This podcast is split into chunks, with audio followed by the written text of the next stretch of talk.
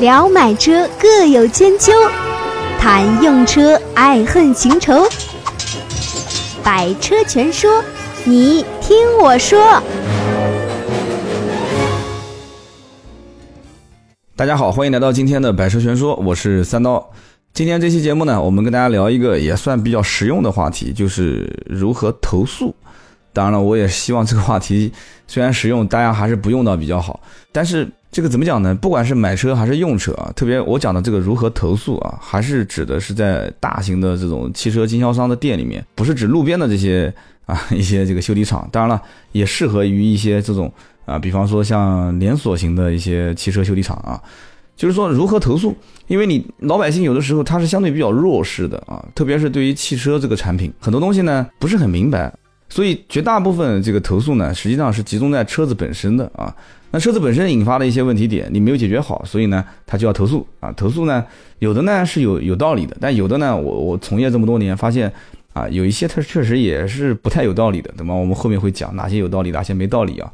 当然了，一个一个一定要把有道理和没道理的分开啊，说的那么清楚，也没有那么明显的一个界限。但是呢，投诉一般分几种啊，要不呢就是投诉人啊，要不呢就投诉就产品。啊，投诉人一般就是这个事情本身是客户已经无法容忍了啊，就就是投诉人其实根本的原因是在于事，啊，那么是什么事情呢？啊，买车有可能是什么呢？买车有可能是，啊，你比方说这个啊，销售员的订单写错了啊，就承诺的东西最后没给啊，包括这个一般都是承诺没兑现啊，就是总结下来就是这句话。那比方说这个时间到了车子没到啊，比方说这个原先答应的价格啊，最后有变动。啊，原先怎么样怎么样，最后怎么样怎么样，就是大部分都是这样子的。那么后场维修的一般投诉是什么呢？啊，要不就是一个就是没达到原先的预期啊，比方说修车啊，修到最后就是讲起来说啊，你可以过来拿车了啊，呃，就可能很多人就是大老远的打个车，花了很多钱跑过来一看啊，明明本来是要做三个面的油漆，结果只做两个面，一个面没做啊，这个很多店都会出现这种情况啊，就是因为一个部门和另外一个部门交接当中啊，可能少划了一个勾。结果那个面做漆的那个兄弟，他们那个部门就没有觉得说啊，这个要做吗？不用做，啊，那这个追究的话，那叫一层一层的往上追究，啊，所以说就客户的投诉啊，啊，然后包括可能比方说价格啊，呃，别人保养花一千多，我保养为什么花四千多？啊，结果发现服务顾问忽悠了一堆东西上去啊，忽悠了什么啊，这个这个发动机深层清洗啊，这个这个线路老化养护，一一大堆的东西啊，什么无水冷却液，所以说各种各样的投诉都有。那么我们讲今天这期节目呢，跟大家怎么讲呢？就是不是教你去如何啊投诉 4S 店，把 4S 店置之于死地啊啊，怎么让 4S 店最后反正我跟你鱼死网破了，那大家你也不搞，我也不惯了，我我也不管了，反正我们俩就是死磕啊，不是这个意思。我是跟大家简单的就聊一聊，沟通沟通，因为我前段时间也就遇到了几个呃周围的朋友遇到了一些事情，打电话给我说啊，说三刀啊，这个发生一些什么事情啊，要退定金啊，三刀啊，发生什么事情，认不认识这个谁？那肯定都认识嘛，就南京这圈子那么小，很多这个店那个店的，不管是销售的还是售后的，一个电话都认识，就算不认识，打个电话通过一个人，他还是认识，啊，就解决是肯定能解决，熟人之间解决矛盾，有的时候呢，解决这些呃问题点还是来的比较方便，比较快。但是找熟人有的时候会出现个什么问题呢？啊，熟人是一锤子买卖啊，熟人就是中间你要找他是一锤子买卖，就是打了招呼之后，而且你像我还算比较热心肠啊，有一些这个这个这个想法比较多的，可能像这种事情一般就不太接。为什么不太接呢？这个万一要是打了招呼之后没有成效，或者说反而适得其反。就他原先对方承诺的东西又不承诺了，那就很头疼啊！这中间涉及到面子问题，所以说我虽然这么多年还算好，没怎么失手啊，但是 这个难免哪一次失手啊。但是我说实话也没什么面子 可可言，也不是什么大领导，所以呢，主要还是以帮忙为主，就是我最起码这份心意给你看到了啊，我已经尽力了，但是对方是这么处理，有的时候是制度原因啊，啊，有的是历史遗留问题，那也没办法。所以呢，讲了这么多一些题外话，但是你其实也提到了一些如何处理。但是呢，我觉得还是应该啊，从一些简单的案例入手，就讲一件事情，让大家明白是怎么处理啊。那么我们接到投诉，其实最多的一般就两种啊，我们就讲两个案例啊。一种呢，就比方说是投诉人的，就比方说啊，你遇到了一个新的销售员，结果呢，你去订车的时候呢，就发现这个人不是很专业。但是没办法，这个 4S 店呢是一个人对接一个销售顾问，而且呢，很多 4S 店呢是直接录入系统，就是说。我第一次接待你，王先生啊，你你你的手机号号码号码方便留一下吗？那，留了号码之后我存到系统里面，那就是这个人，那其他的员工是不可以接的，就按照规定是不可以接的。那么不可以接的判断标准是什么呢？就是你要如果接了啊，你留的肯定还是这个车主的电话，那车主的电话将来甚至于他提车的时候你还得录入系统，你根本就录不进去。为什么呢？因为在我的系统里面，除非我划拨给你，要不然的话你根本就录不进去。当然，这个也也有变通的方式啊。这个老销售员大家都知道啊，就换个号码呗，对吧？要不让这个客户，我给你一百块钱，让客户重新买个号码，然后就这个号码用用三个月嘛，用三个月就是万一要是有厂家回访，你接一下，这很简单嘛，一百块钱解决问题啊。那还有一种就是留你老婆电话不就行了吗？啊，哎，怎么都把你们教坏了啊？就是听我节目的很多都是销售员，我们就不讲这么多问题，就讲有一个销售员接触到了一个客户。那么这个客户跟他之间产生了联系，产生联系之后呢，结果发现这个销售员呢很不专业，就客户发现，然后呢又没法更换，今天又想订车，结果就买的，哎呀，算了，就订吧，订吧，就抱着也就是试试看的态度，也许他服务还比较好。结果后面一连串的问题点啊，什么问题点呢？啊，一会儿呢是这个费用搞错了，啊，就这边又要多出来一点，那边又要多出来一点。然后一会儿呢，说这个车子明天就能到啊，结果哼哧哼哧跑过来，跑过来以后呢，又说，哎呀，不好意思，这车子没到。那一会儿呢，又是说这个车子呢，啊，原先答应送的这个东西，哦，就因为什么什么原因，暂时送不了了，啊，那以后再送给你行不行？就客户可能一次是退让，两次是忍让。那三次是干什么呢？爆发了嘛，对吧？不在沉默中变态，就在沉默中变坏嘛。啊，哦不，这好像这个这句话用的不应该在这个地方，就是不能沉默了啊。所以客户这个时候就肯定会拍桌子，说啊，那个什么什么什么，我跟你讲啊，年纪大一点的会说，我家小孩还跟你差不多大呢啊，你怎么能做事这样子呢啊？就什么样的话我们都听过，这还算客气的啊。我们甚至听过比这个还要难听的话都多的去。所以说就是客户都爆发了，但是这个时候呢，客户爆发的原因点。肯定不是当时他拍桌子讲的那件事情啊！为什么我这么讲呢？因为一般爆发的那个点的那个事情还不是很大。你就比方说，有可能当时这个销售员在他办手续的时候啊，就就是发票晚开了一点啊，或者说是要帮他打临牌，结果呢临牌没有了，出去。到外面打，然后回来的时候晚了一点，然后客户拍桌子吵架，说啊，我等了都四个小时了，啊一堆，然后销售员就就就啊说这个客户不讲理啊，怎么样怎么样的，然后完了之后，销售顾问就找销售经理，销售经理就去安慰说，哎，这一点小事啊，你就不要在意了。其实不是小事啊，坐下来一聊才发现，其实前面大问题都是在之前积累下来的，最后的那个办临牌的那一件小事情才是爆发点啊。所以这个事情怎么投诉呢？其实。怎么讲呢？其实从我自身来讲的话，我我还是比较这个觉得，因为我毕竟干过汽车销售这个行业啊，我觉得他还大家还是比较辛苦的。投诉正常还是要投，但是投诉的方式方法啊，但是宣泄也要宣泄，还是一方面叫打一巴掌揉两下，就是一方面你要指明，就是这个新人啊，我我真的如果后面的工作有有可能的话啊，找一个老员工过来替代他啊，或者说这个帮助他协助他去操作。啊，确实他这方面的能力还是还是欠缺的。但是他如果是欠缺就上岗了，这个问题点其实我觉得应该啊，如果大家有经验的话，你应该是指着销售经理骂啊，就不是应该指着销售员骂啊。销售经理天生平时也不怎么卖车，你骂他，我觉得一点都不心疼啊。你甚至知道应该指着谁骂呢？你应该指着销售总监骂啊，就是你要指到大领导骂，呃，怎么骂呢？就是说你们公司的培训体系有问题啊，你们公司的上岗制度有问题啊，就你应该指到厂家骂。骂一些虚的东西，你应该说你们奥迪啊，就 就讲到奥迪了。我们换一个品牌吧啊，你们宝马的这个管理体系有问题啊，宝马的品牌有问题啊啊，这样就有点黑宝马了啊。就是说，就是你要往往大了讲，其实讲的确实也对啊。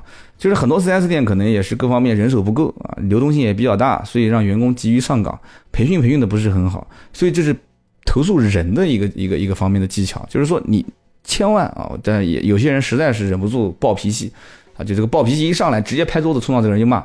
但是其实销售员是比较冤的，他是很想把工作做好，但是基于各方面的原因啊，可能他就是这边漏一下，那边承诺的不到位了，就他没有经验，他不像老员工那么圆滑。老员工你注意看啊，每一个老员工卖一辆车之前，肯定是会给这个客户打非常非常多的预防针啊，这个预防针是非常关键的，就是一旦他出现一些错误的时候啊，客户会有无感知状态，他就没有感知的这个状态就过去了。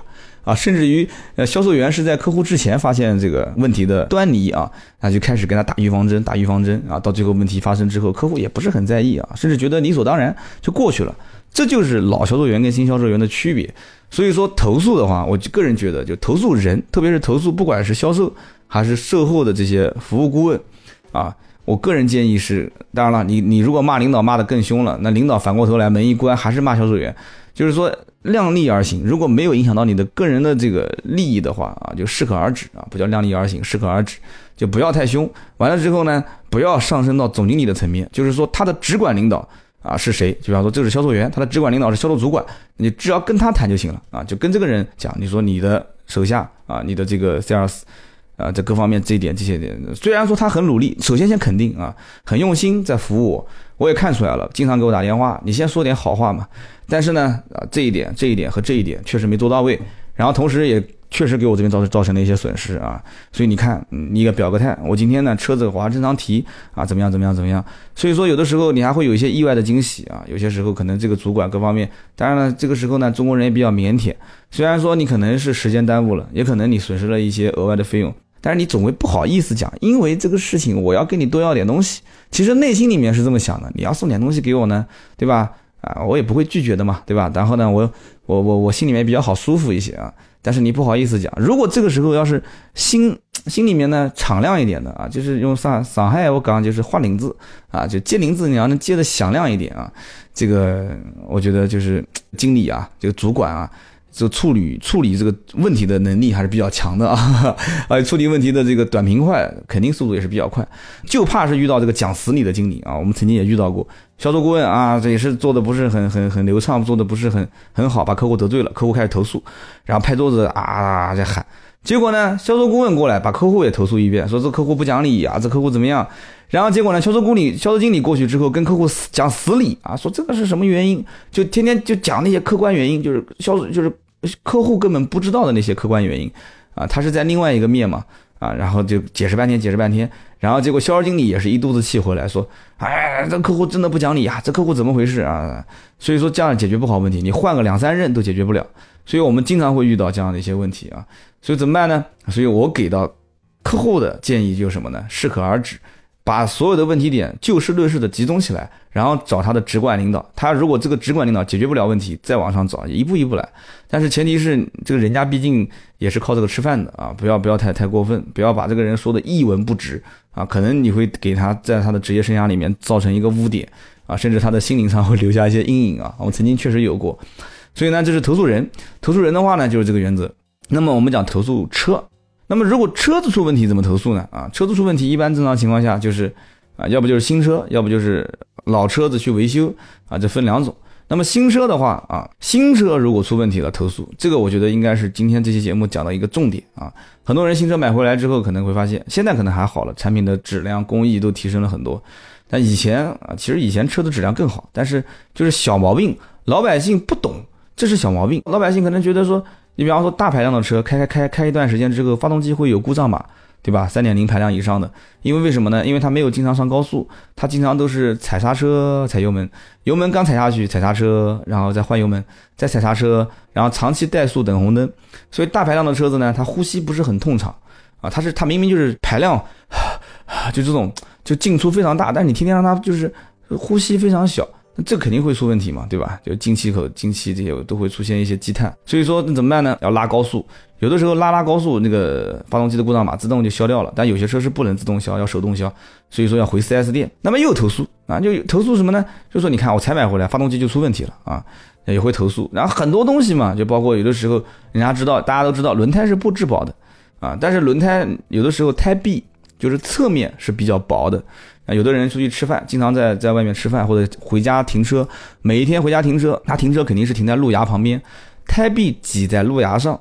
有你看，大家注意看啊，就是所有侧方位停在路牙旁边的车，多多少少会有那么一两台，就是贴得非常紧，然后胎壁是挤在路牙，有的时候一挤就挤一个晚上啊。这个轮胎啊，它也是橡胶，橡胶也会变形，所以蹭路牙、挤路牙。这都是绝对伤胎的啊！你到时候你就会发现，你的你的侧边有的时候会鼓包啊，会鼓包。那么鼓包的话怎么办呢？啊，又投诉 4S 店啊啊，就投诉 4S 店说产品质量有问题啊，怎么样怎么样怎么样啊？所以就投诉这个产品本身。我们跟大家讲怎么正确去处理。首先呢，在投诉产品本身之前啊，先了解一下这个问题是不是共性，就是说先上网啊，上上不管什么网站，就尽量多的网站都去找一找。就找一找你这个品牌，你比方说刚买一辆车，啊，你出现什么像什么什么菜刀门，大家都讲什么菜刀门啊，啊，这个包括你你发现哎烧机油啊，啊，你发现这个变速箱好像有嘎哒嘎哒的响，就你发现有一些异响啊之类的，你先到你你如你能加个车友群那更好，对吧？然后大家可以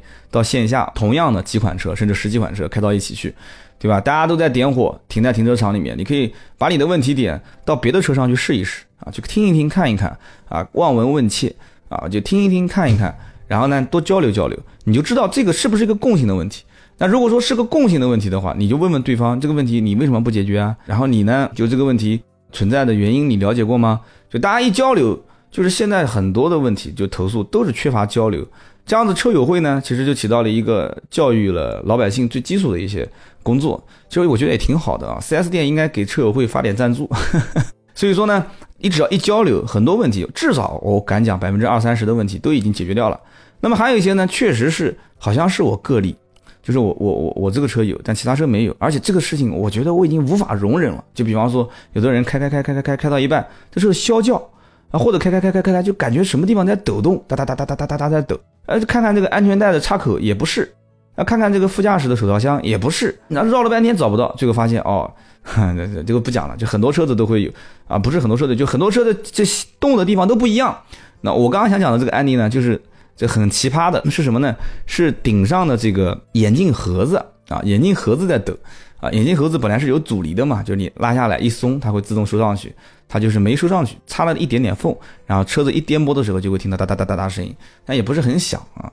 所以说各种各样的车啊，人无完人，车无完车，它都会有一些问题。但是首先通过互联网，通过大数据，通过车友会，可以至少你自己明白有些问题是共性的。那不是共性的怎么办呢？啊，不是共性的，首先肯定是要到 4S 店去找一个技师。这都是免费的啊！我要跟你讲清楚啊，这都是他应该提供给你的服务。想和三刀互动，你也可以搜索微博、微信“百车全说”，找一个技师带你去看一看啊，上高速公路啊、市区开一圈，模拟一下你当时的环境。但是这个时候有一个尴尬的问题啊，什么叫尴尬问题呢？叫做偶发性故障啊！什么叫偶发性故障？其实一听就懂了，就它不是常态，就这个故障不是我到了 4S 店它还有，它就是莫名其妙的就出来一下。啊，就像以前我们见过某些车一键启动，等红灯的时候呢，它有发动机启停功能，它就停掉了。停掉之后，这不打火，就刹车一松，刹车一松掉以后应该自动打火嘛，它不打火了。不打火以后，那那不打火嘛，那我就自己打火呗。然后就按那个 start 键，就是一键启动，按了半天找不到钥匙，那钥匙明明就在车上啊。所以说这就偶发性事故。但是这个车子你开到 4S 店，你打五十次火，五十次火都成功啊，这没办法，那怎么办呢？然后包括这个很多啊，就是偶发性的故障，比方说这个机油温度没升高的时候，它会出现故障。但是你只要从你家一开到 4S 店，那水温也高了，油温也高了，你就问题就解决了。水温油温一高就没问题了，那怎么办呢？所以说这种情况下，我个人觉得呢，就是还是上门啊，4S 店也提供这个服务，上门呢。呃，可能会收一些费用，但是呢，我个人觉得啊，首先一个可以谈这个东西真的是可以谈，二一个呢，就是如果真的要是收你的费用啊，让他出示发票，发票留着，而且上门查什么问题，让他白纸黑字写下来，完了之后，一旦如果上门查了这几次，最后结果是这个问题确实是质量问题，把前面的报销拿出来给他报掉，必须得报嘛，对吧？这又又不是我个人的问题，你说我个人车子有问题，我来修，对吧？你你上门你收我钱，这不是我的问题，你应该提供的服务嘛。啊，发票给他留下来，文字给他留下来啊，所以说这是上门。那么到最后这个问题还是没解决，那怎么办呢？啊，就是或者说推推搡搡的，或者说 4S 店一般都干一件什么事情呢？就是你发现新车买回来明明是开心的，但是天天一会儿这边有问题，一会儿那边有问题，最后变成一个让人很烦恼的事情。那怎么办呢？我要退车，我不买了，我换别的品牌总行了吧？啊，就退车，这个就所以要跟大家讲了啊，退车就顺便讲到这个。是，这退车是一个很麻烦、很麻烦的事情。虽然国家有三包法，大家注意看啊，三包法，三包法里面退车也要是承担折旧、折旧的这个折旧率的，而且折旧率不低。同时，退车要满足好几个条件啊，其中我印象比较深的一条就是，同一个故障在某些特定的时间内连续维修是两次还是三次，这种情况下才能算退车啊。包括其他的一些，就是很多种案例，你可以看，一共是九项吧，好像你满足这些条件，你才能退车。这三包法。那么三包法给了明文规定，那你就可以去翻一翻嘛，网上也有。你到底符不符合三包法的退车标准？符合你正常退没问题，你不符合怎么办？那有人讲调换，调换，调换跟退是一样的，有什么区别呢？前提条件是这个车子已经交了税啊，交了税上了保险啊，然后上了牌，这个是很麻烦很麻烦，因为涉及到这个再转手就是二手车啊，就这损失是谁负责的问题。所以说一般正常的话，4S 店是只修不换啊，只修不退。那么修怎么修呢？那就是哪边出问题哪边修，所以这很麻烦，确实也是摊到谁谁都不开心。那就是拆修，一般正常就是拆。拆的情况下怎么办呢？一般就是换位法。怎么叫换位法呢？就是换零部件嘛。就查实在查不出问题了，那就是先拔这个，查这个，就先拔，先把我怀疑是坏的拔出来，然后插一个上去。然后发现这是还是好的，好拔掉，再换一个零部件上去，从另外一辆车。所以说，4S 店 有一些啊，就是特殊的车辆，包括 4S 店有些零部件啊，确实是它就是用来去测试这些东西的。但是 4S 店试驾车你放心啊，一般正常他们不敢拆啊，就算拆，一般也是外观件，什么前保杠、后保杠的，一般不敢拆内部的零部件，因为毕竟第一，老板想要让试驾车卖一个好价钱，想要卖好价钱，肯定不敢动自己的核心的东西。其次，试乘试驾车。啊，公里数越少，公里啊车子又新，厂家是可以拿去做认证的，所以呢，一般正常不会动这个，所以他们一般会去找什么呢？一个是替换啊，替换用的一些车辆，包括还有一些呢是这个就是正常的备用的零部件去进行一个把插，就是常规的件啊。所以说，如果说 4S 店在这个问题里面就已经解决了，那是大到皆大欢喜了。但是如果耽误了你的时间，你还是可以跟他坐下来谈一谈的。你说我七天时间没开车上班了。那有些地方有替换车，但是有些是要付费的，是一点点的费用啊，有些是不付费的。那么更多的是没有替换车啊，一些中端品牌啊、中低端品牌没有替换车，那么你车子在修这个期间怎么办啊？说实话，国家好像目前也没有太多的明文规定啊，包括你打车去、打车回这怎么办？但是这个东西呢，哦，三刀只能提个醒，就是可以协商。但是这个协商呢，不是以现金的形式说，我你看我这个月打车打了两百多块、五百多块，你给我报掉。啊，不是这样子的，就是说我有这么一件事情啊，因为这个车子在修，因为不是我想的，是因为品牌你们品牌啊，我买回来之后我也认可你们品牌，结果造成了这个困扰。你看啊，我我希望我得到一些安慰啊，他懂了嘛？大家都都懂了嘛？对不对？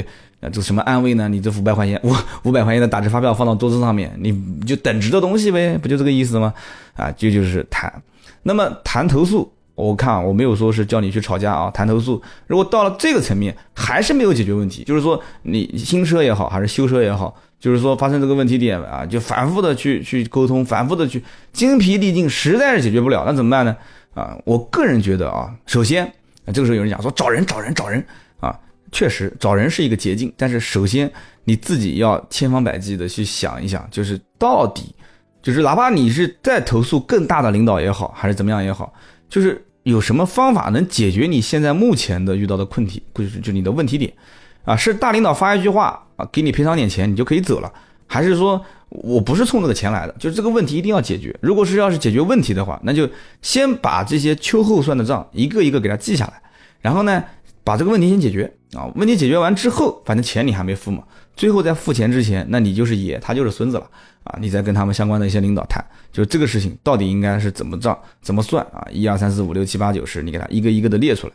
那么讲到这个人跟事情这两方面啊，有一个最关键的事情，就有的人要这么讲说，投诉呢，三刀你也别跟我讲啊，他这你别跟我提这些什么什么经验。投诉我觉得最有效的就两个啊，第一个呢打电话给厂家，第二个呢打电话给媒体啊。这很多人估计听到这边就要笑了，打电话给厂家，打电话给媒体，打电话给厂家有没有用呢？很有用啊！一个电话打过去，四零零，你很多的这个四 S 店的宣传册背面都是有四零零电话，然后同时现在百度一搜嘛，对吧？什么什么品牌四零零电话都很多。投诉到厂家有没有用？很有用啊！一个电话打过去，厂家下一个投诉单到四 S 店啊，尽快处理某某客户的什么什么什么投诉。那么四 S 店不敢怠慢啊？为什么呢？因为主机厂的关系跟经销商的关系，那就是皇帝跟。这个这个子民的关系，就是他说什么就是什么，他肯定要解决。但是解决的前提是什么？是主机厂只是让你尽快解决啊，他不会说我给你提供，你你你你怎么解决？你需要我怎么帮你？厂商是不会跟经销商这么商量的。就是说，真正最终你怎么解决，还是经销商。经销商是希望买你一个什么呢？就是买你一个厂商的电话回访，说，哎，说，请问这个网车主，上一次你投诉的这个解问题解决吗？解决了吗？啊，你要说，嗯，解决了，非常满意。他就是要你说这句话，他让你说这句话，那怎么办呢？那就用各种方式来跟你妥协啊。你能不能解决？能解决，但是前提是这样子的话，基本就落浆了，而且你相当于是背后捅了人家一刀子啊。当然了，这个有人讲说，我也不愿意啊，但是你你你不让我打厂家电话，那解决不了问题怎么办呢？这个解决问题，其实特别是针对一些啊豪华品牌啊中高档品牌，还是非常有效的，因为他们厂商是特别注重客户满意度的。但是有没有没有效的呢？很多很多很多。为什么叫很多很多呢？因为厂商自己也知道，有些问题如果要按照正常流程去处理，就是让客户满意的话，那么就最终解决方案可能就是换发动机啊，甚至换变速箱，甚至整车退换。那么最终结果是什么呢？就是毕竟还是产品的问题嘛。最终结果就是经销商肯定也是不依不饶的，就像你现在不依不饶的跟经销商在谈，那经销商肯定也是不依不饶的跟厂商在谈嘛，所以一定要给我把这个车。啊，这个厂家收回啊，不能让我去经销商，我也日子不好过啊，地主家也没有余粮啊，你你能不能给我补偿点钱？就是厂家也不愿意自己的这些小弟啊、小弟兄们再过来烦自己，所以一般正常情况下啊，有很多投诉你投过去，厂商也不会去重压，或者说非常紧急的催促经销商，你赶紧去解决，啊，就象征性的发个邮件啊，解决吧。啊，然后经销商就解释一下啊，这个是是是车子本身质量的问题，其实就是反过来威胁一下厂商，就是你不是让我解决吗？好，那我就把这个车所有的质量问题全部给你暴露出来，完了之后我再让你厂商啊看一看，你你是不是需要给我退换或者说进行索赔。那厂商嘛一看嘛，肯定也是，那你还是正常的，是以柔性的态度去处理啊，肯定是这种样子嘛，就态度好，那就在柔性啊，柔性啊，怎么柔呢？柔到最后就是谈保养赠送啊，保养赠送是最多的啊。然后呢，就是问题也正常帮你解决，然后解决呢也确实没什么问题了。然后呢，你回去正常开啊，虽然拆也给你拆的不像样子了，虽然也耽误了你可能一两个月时间没开车啊，但这个事情都过去了，我只能做到这一步。你看啊，所以一般都是这样子妥协，柔性处理。那么有人说了，那他说我我厂家也不投诉，厂家厂家跟经销商都是穿一条裤子的，我投诉媒体啊，哎，媒体你还别说，媒体还就是喜欢跟这个汽车投诉打交道啊，特别觉得这个这个这个 4S 店嘛，对吧？这个黑心商人啊，大家都觉得 4S 店都管 4S 店叫四儿子啊，非常不礼貌的这种说法，四儿子店啊，说这个 4S 店啊，就怎么呢？只要出问题，就或者换句话讲就是。4S 店的所有好事，它不能上电视台啊！上电视台肯定都是花钱的。但是 4S 店的坏事，基本上都是上电视台，上电视台都是不花钱的啊！所以上电视台不花钱的，那怎么呢？就曝光你嘛。那么这种投诉有没有效果呢？我跟你讲啊，从我这么多年处理的经验上来讲的话，也有效，而且有效的这种这个概率啊，比投到厂家还有效。特别是地方媒体，特别是地方的一些啊主流媒体，那是非常非常有效，甚至于厂家公关部都可能会派人过来。但是关键问题是你有没有发现事情闹的是不是有点大啊？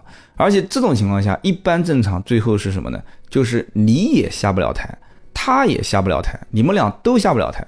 就是 4S 店会跟你怎么谈呢？那就公事公办啊！你不是现在跟我谈，就是媒体也来了吗？好，媒体作为第三方，那就把所有的事情公开在明面上啊！你你需要修什么，我修什么；你需要赔什么，大家注意听好了，你需要赔什么，不是你张嘴跟我要。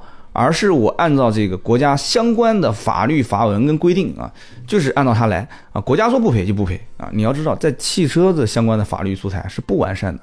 你跟一家 4S 店谈说今后打官司赔偿说换车，就是我跟你讲，我见过，包括我亲身经历过好几起啊，就是这个相关的打官司换车，什么买一赔十了，赔买一赔二了这种，打过啊，百度上搜都能搜到啊，打过很多官司。百分之九十以上啊，应该讲百分之九十九以上，基本都是败诉，而且是就是你提的这些要求是肯定驳回的啊，就是你真正能拿到的，比你不要媒体来谈啊，私下去解决能拿到的还要少得多的多得多啊。其实你私下能解决拿到已经很多了，但是大家呢觉得说我是新手，我把握不了这个度怎么办？其实有的时候呢，你找一个汽车业界的，那只要在汽车行业待过一年。啊，这样更多年年限更好啊！当然有人你觉得说那百车全说三道也行，你在论坛里面留言啊，就是百车全说的这个服务号啊，就是微信服务号的这个论坛里面，你留言，你说发生什么问题了啊？这个厂家跟你谈，不是或者说是这个 4S 店跟你谈啊，处理投诉到某一个位置，什么样的位置，就这个度我把握不了，是不是就可以适可而止了？就很多人也不是想一味的落下去，你比方说 4S 店送了五次保养。那行不行的呢？我现在的问题就是，比方说这个膜没贴好，对吧？那个地方起翘了，想要重新贴，或者说玻璃上给它不小心划了一个划痕，我现在要了两次保养，行不行？这个度的把握啊，怎么把握？大家如果觉得你觉得还是看得起三刀的话，你可以在论坛留言在论坛留个言，就如果遇到这个问题了，我可以给你回复一下，在评论啊里面，大家可以看一看。就是我个人觉得每一个度啊，就大家可能不太好把握，但是从业很多年的，包括像我，可能收听节目的很多人，这个度，一个老的有经验的汽车从业人员的话，他应该是能把握得了。而且这个度一般正常，我了解到周边城市大差不差，都是这样子啊。但是对客户来讲的话，我觉得啊，不管是投诉人也好啊，这节目最后也跟大家讲一讲，还是投诉车子本身也好。解决问题就事论事我现在我其实也发现过很多很多的，就解决问题呢，到最后上升到这个攻击别人的人格啊，甚至攻击这个品牌，攻击这个 4S 店经销商啊，是怎么样怎么样，说是个骗子公司、诈骗公司，而且声音特别响，在一家这 个这个里面，就将来的法律会越来越完善啊。如果你要这个话被别人录音啊，甚至会反过来被人起诉啊。我曾经也见过有比较较真的 4S 店，还真的是录音啊、录摄像啊，反过来起诉对方。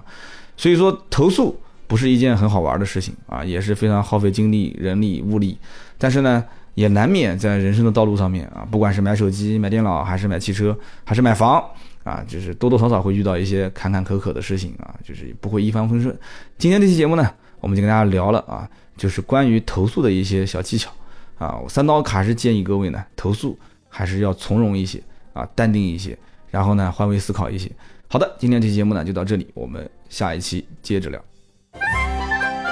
本节目由斗志文化制作出品。